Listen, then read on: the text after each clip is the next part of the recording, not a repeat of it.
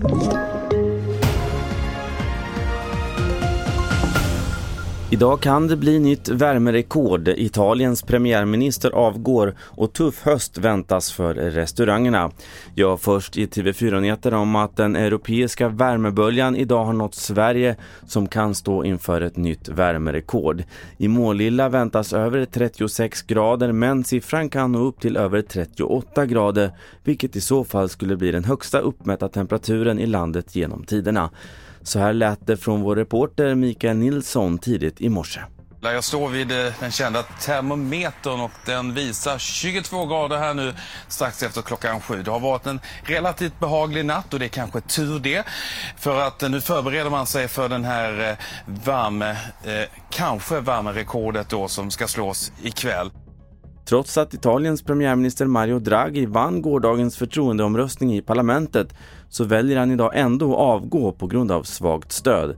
Vi hör vår utrikesreporter Anna Pandolfi.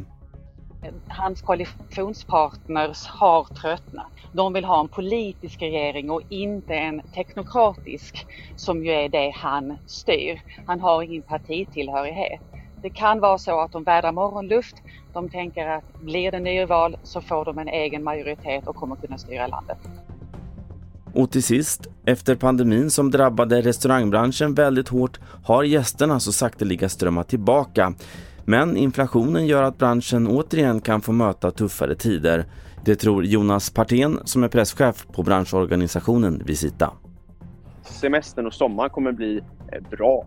När vi sen kommer in till hösten så ser vi en, en oro för en dämpad marknad där eh, människor kommer eh, tvingas ställa sig frågan så att säga, ska man eh, ta med sig mat från restaurangen på fredag kväll eller ska man laga själva? Och när man ställer de typerna av frågor så tror vi att det, eh, marknaden kommer dämpas eh, i med, i med eh, minskat konsumtionsutrymme.